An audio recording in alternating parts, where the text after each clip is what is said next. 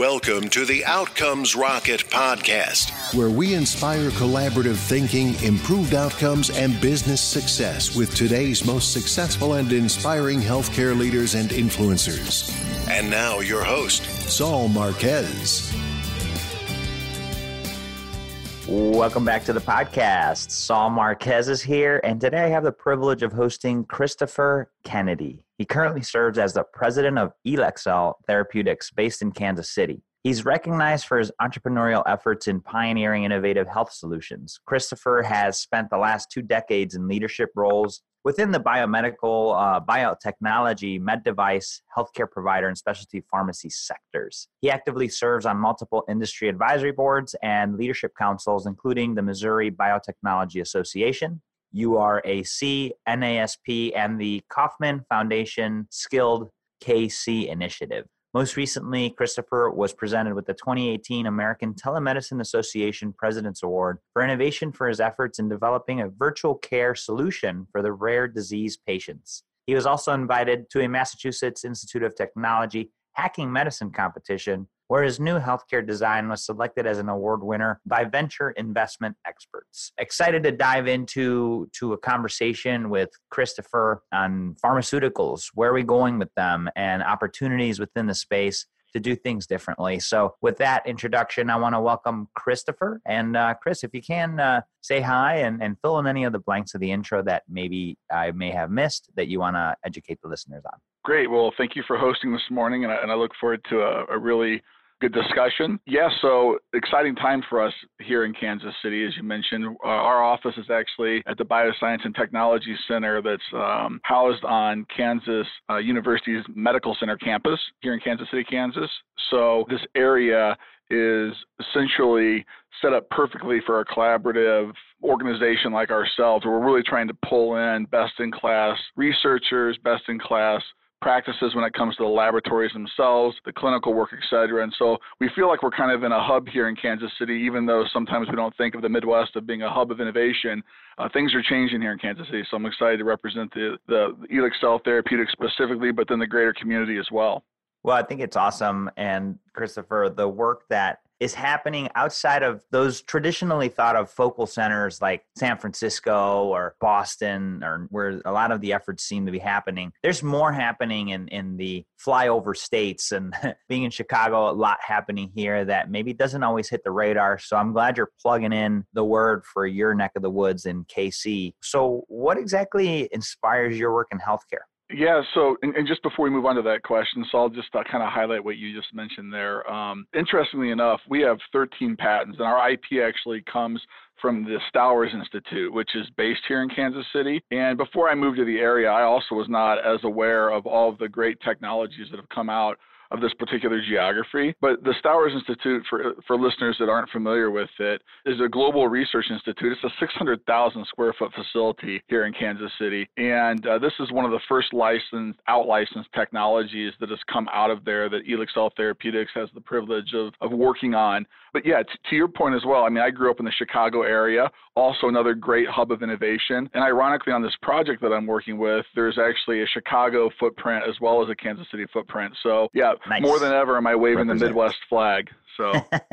Love it. Represent. Uh, but yeah, to, to your question about what inspires healthcare, I, I, find it interesting when I think of your title, so Outcomes Rocket. My career has been really focused on patient outcomes. And, and I, I love the term. I know that it's probably becoming more and more used, potentially overused in some regards now in the healthcare circle, but I love it because it really aligns with a scoreboard, right? Like a performance scoreboard. Where are we at and where are we going? And Elixell Therapeutics was constructed on the premise of we can go further when it comes to stem cells, uh, particularly the advanced stem cell sciences. And when I say stem cells from our perspective, I'm talking about hematopoietic stem cells, so adult stem cells versus the embryonic embryonic stem cells that are in the media today. And so HSCs are the focus for us because there is so much potential around the therapeutic side of what can be in the future in a lot of our uh, umbilical cord banks throughout not just the US but worldwide. And so outcomes are clearly our focus here as well as we feel that we can utilize uh, new technologies to really impact the patient at the bedside here in the near future. Yeah, that's uh, that's interesting, and appreciate the differentiation there, Christopher. What would you say the business is doing specifically to add value to the healthcare ecosystem. Help us dive in deeper and understand what the value prop is. Yeah, and I think this is a benefit to launching a company in 2020, to be frank, right? That we've been able to capitalize and maximize the opportunities that exist now. And you mentioned earlier in the intro some of the work that I had done in the telemedicine virtual care space. And never is that more important in today's, I think, clinical time, but also when it comes to clinical research. So we're a global organization and, and we have ties to Asia, Europe, and then, of course, here in the US. But our researchers are really in a full term of collaborative uh, research together. And so we've cut down, I think, a lot of the timeline that traditionally it has taken to get all the parties set up and ready to go when it comes, uh, you know, for clinical work, for example, or just on a project in general. And working with academic institutions, large research institutions like the University of Chicago or Kansas, you know, University of Kansas, and being able to transition IP out and then get the research up and running has really been something that we focused on early on. And successfully, I feel that we are implementing that. And the proof point of that, right, the outcome of what I just mentioned would be our scientific advisory board so, traditionally, in my experience, the scientific advisory board for big pharma, small pharma, biotech, med device, and all those spaces is very critical in the direction an organization takes. But just on our scientific advisory board, we've got six globally world renowned research academic type uh, individuals who I think in years past without the you know the advent of some of our current technologies would have taken a lot longer to get together and working on the same project. So institutions like Penn, Yale, we have uh, University of Chicago involved, University of Indiana, researchers from University of Kansas that I mentioned earlier, Stowers Institute, all sitting on our advisory board and it allows for us to cut down the time it takes potentially to have a novel concept or an idea and then test it out in the laboratory to actually test it in our early clinical phase to see if it's viable or not and then to get feedback from a global perspective from the SAB the scientific advisory board has been instrumental so that right now we know the two paths they're on have the best chance to reach their outcome at the end for patients. Love it. So if you think about what makes what you and the company does different and better than yeah. what's available today? What is it? So let's talk about the technology, right? I think that, sure. that lends us to that aspect of this HSC stem cell topic is big. And there's essentially what I feel some sort of a race going on for getting a technology into the marketplace that allows us to really recognize all of the stem cell opportunities within umbilical cords themselves, right? So just as as a layman that I was entering into this project, really understanding uh, the DNA, mRNA aspect of, of how uh, life is working and uncovering the researchers that we have the privilege to interact with on our team published a really important and I would and I would definitely classify this as a, as a breakthrough paper, and mm-hmm. this was specific to in cell research the suppression of M6A reader, which is the YTHDF2 that we're focused on underneath this category of an M6A reader. And an M6A reader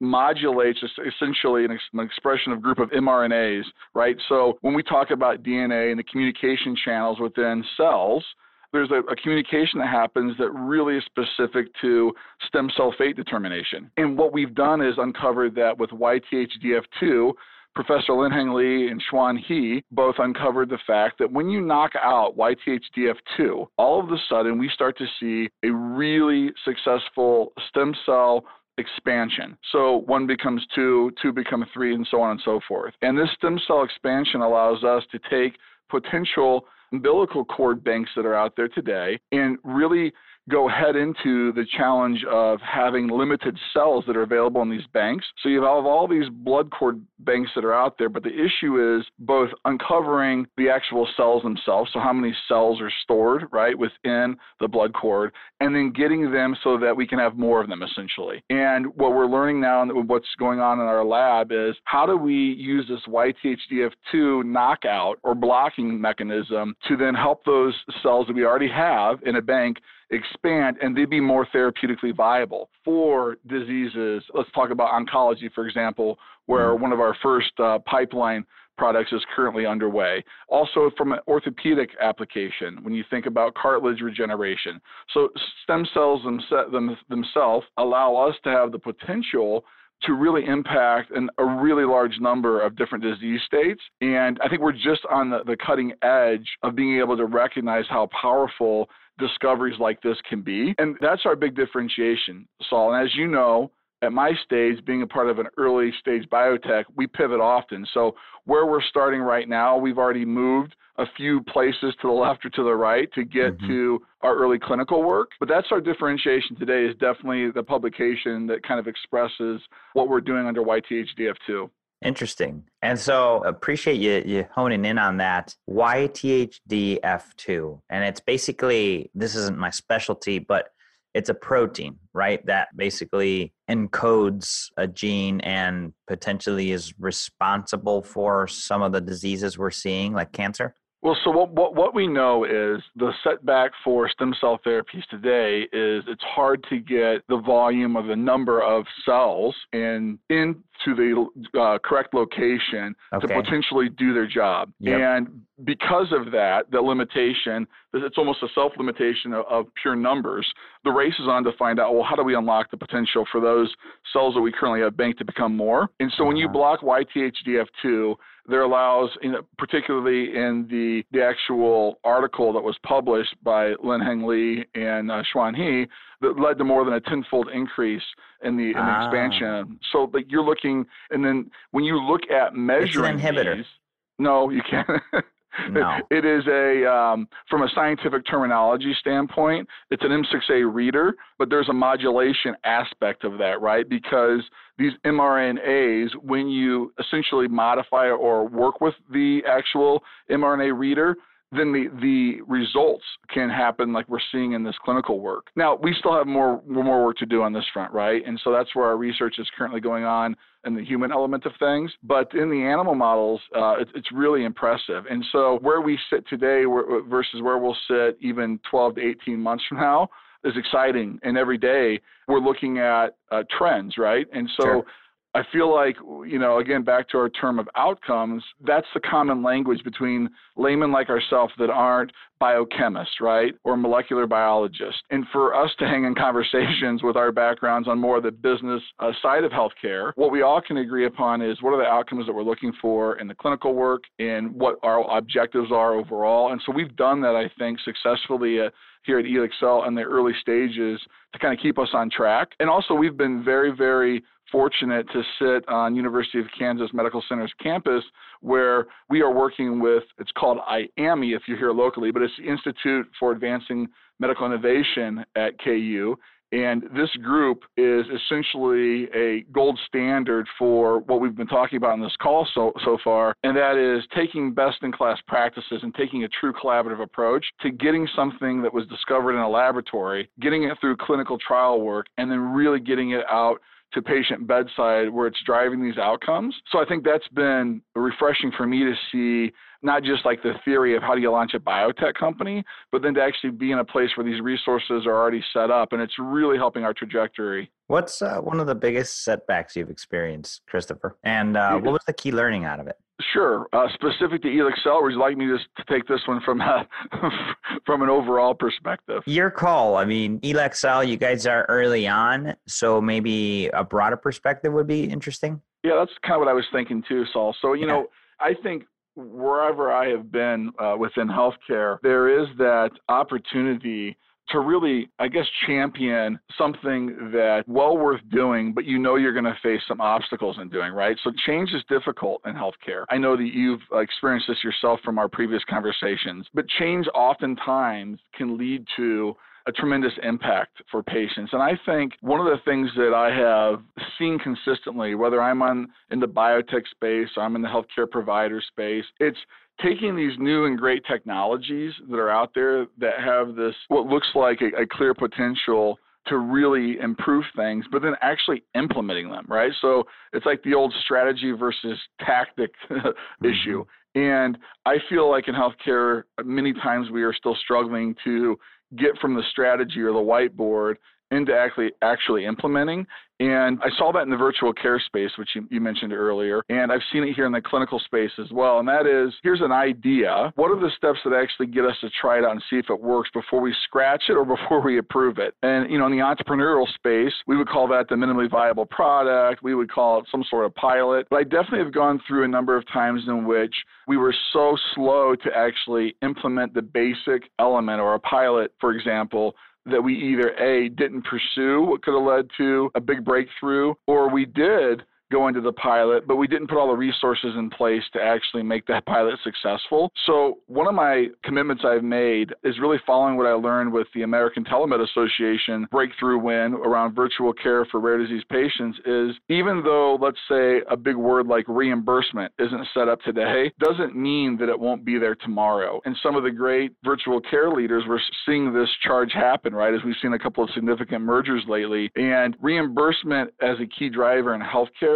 for me has always been the thing that kind of delays true breakthrough in innovative technology. So I think that to answer your question a little more succinctly, that you have to be able to strategically find your vision that you then can implement right to actually make it become that that mission and then you have to measure it. But you also really have to take a little bit of risk. And we can't be so risk averse in healthcare because we're focused on what the reimbursement model might be. And I mean, those stakes are very high where I sit today at Elixell Therapeutics because you're talking about early investment dollars. And we're very cognizant of that. And so I think from my global perspective of healthcare, it is you have to be able to take a calculated risk but you have to mitigate those risks by surrounding yourself with the right collaborative partners. And that's what we have successfully done so far, I think, in licensing technology out of the Stowers Institute, the University of Chicago, partnering with the University of Kansas and IAMI, and then connecting, like I mentioned earlier, with the Scientific Advisory Board who has that clear vision, who helps us formulate our mission, and who isn't afraid to take some risk and fall down. And I think that's more of a kind of a, a broad but also distinct answer to your question. And I think it's applicable probably to a lot of the listeners. Yeah, no, I appreciate that. And reimbursement is a challenge. And if the reimbursement plan is not in place, it could definitely be an obstacle. And telemedicine is a great example of that. And things are evolving and it won't always stay the same. And the timing is, is critical. Couldn't agree with you more, Christopher. What would you say you're most excited about today? Well, yeah, hopefully my passion's coming through on this, this podcast regarding the pioneering breakthrough element of, of what I get to be a part of. And I'm very fortunate and blessed to even be in this opportunity. I, I definitely didn't think even 12 months ago that I would get to work so closely with global scientific leaders like this. And so it's amazing when you're with individuals that, from my perspective, think on an entirely different level that I have to just sprint and, and run to catch up with. As you and I tried to talk through M6A readers, for example, and M- mRNA technology, to be around people like that is so inspiring. And it really is uplifting knowing that we are just from their perspective, just starting to uncover a lot of the potential that exists when it comes to hematopoietic stem cells, but then the overall category of science, right? So, as much as sometimes in the news and the media and social media, it seems like we've almost uncovered everything on some days, for my feeds anyway. When you're in these cutting edge facilities to learn that we're really just starting to understand a lot of life itself, it's amazing. So I'm most excited to, continue to be around uh, folks in this atmosphere and this inspiring environment. And then I'm really excited about championing the Midwest, as you mentioned, as a true destination and to build off of what institutions like the Stowers Institute have done to say, listen, there is great science on the coasts, but here in the Midwest is a great opportunity to invest in what I think is a true collaborative advantage where we're able to pull folks not just physically but also virtually in and really compete towards outcomes, whether it's financial outcomes, patient outcomes, or just mission oriented outcomes, we feel that we can compete here. And I think that there's something to be said to be a part of, of that as it continues to grow across the Midwest here. Yeah, well, it's exciting. The power of stem cells to create therapies for various diseases and disorders. It's the beginning. And, and so the work being done at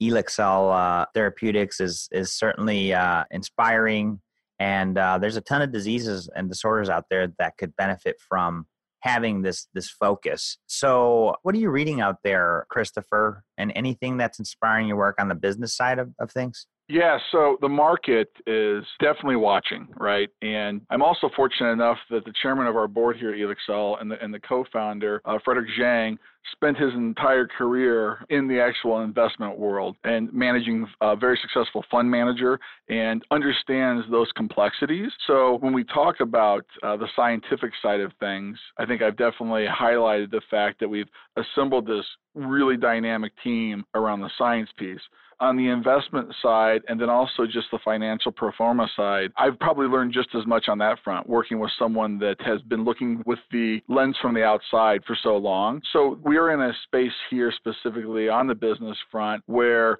when, and this is the perfect marriage, right? That when you win the race for improving patient outcomes, the business reward will follow. And I have definitely identified that for my personal career as a place that I, I love to be. So when you can be competitive clinically and you're running towards a mission that helps a patient and we all can relate to that patient experience right? Because we're all patients. And when you when you get into a scenario where you're competing for a better patient outcome and the financial rewards follow that, then for me personally, there's nothing more rewarding. But it's very hard to get out of healthcare, as you know, Saul, right? And in the particular roles that you've had as well. Hard mm-hmm. to leave something like that when it's such a, a great marriage between the, those incentives. But we, we see there are there, in the competitive space, we're one of a few that are working towards a similar mission. That being said, our mechanism, if you will, and what I've highlighted here regarding our scientific discovery and our 13 patents is unique and novel. So as we pursue this, we will see if we become one of the people at the top of the charts, which we're very confident that we will be. But there's definitely an eye in this space, and, and, you've seen this as well. But from a reading perspective, where most of my reading has been, is really in this what does the market look like in the blood cord banks, right? So there's over, and if you look at the numbers, they vary from journal to journal, but hundreds of thousands of umbilical cord units that are stored in 160 public banks in 36 different countries, right? So that's a, an overall number that's utilized no matter which journal you go to. So if you think about 700,000 units of anything and the ability to u- start to maximize and actually use those units, that to me seems like a legacy. So we've been storing umbilical cord units for years, but we truly haven't been able to therapeutically use them in all the places that can benefit. And I think you're going to see companies like Elixella Therapeutics and a number of others continue to really open our eyes to what can be done with that potentiation there. Yeah, no, I appreciate that. What book would you recommend to the listeners? Oh man, that's a layup for me. So uh, those that, uh, that that I have already spent time with, or any of the listeners that have met with me, have probably heard me talk about James Allen. Are you familiar with James Allen? I am not. So in 1902ish, I've done the research. He died at a young age, but around 1902, 1908, he wrote a book called As a Man Thinketh, and it is hands down. It's my quarterly go-to read. So whenever I get an opportunity to champion the book, I always do.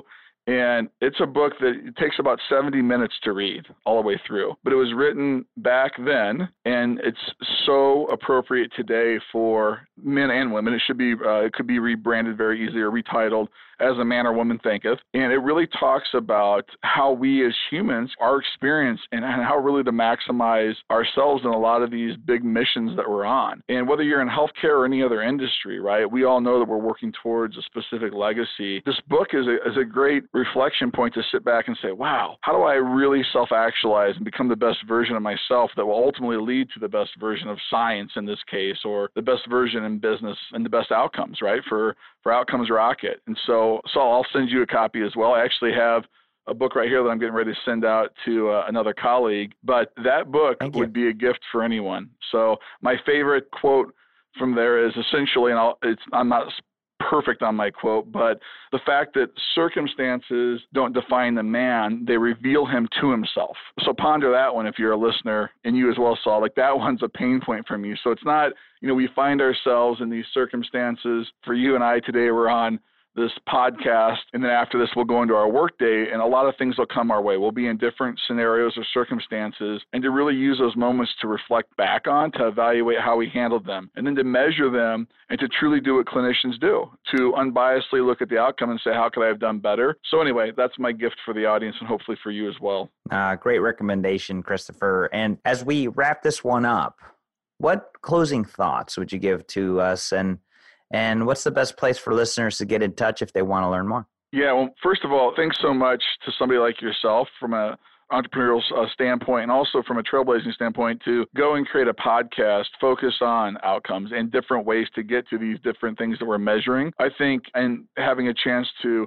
really get to know you and also the entire podcast series. I mean, what a dynamic group of listening opportunities for us to have. So I, you're on my on my iPad when I'm uh, rowing in the morning. Know that, Saul, and, and thanks for your thanks, efforts brother. there. So that's part of my closing thoughts. But I, I, will tell you that we're more than open uh, to collaborations. And so we're not using that term from a marketing standpoint, but truly to bring together uh, some of the best and the brightest And on our website at elixelltherapeutics.com. So, or just elixell.com as well. So E L I X E L L.com. There's an area to connect with us, and we're more than more than willing to uh, meet with whoever might be interested to learn more about what we're doing and you just never know where some partnerships and, and future collaborations can go. But I, again, I thank you for the opportunity to really explore what we're doing, and and I really like your format, so also keep doing what you're doing out there. Hey, thanks so much, Christopher. It's definitely exciting to hear about the progress in stem cell research and what that could mean for all of us as far as outcomes. So I want to thank you again for your insights and, and the time here today.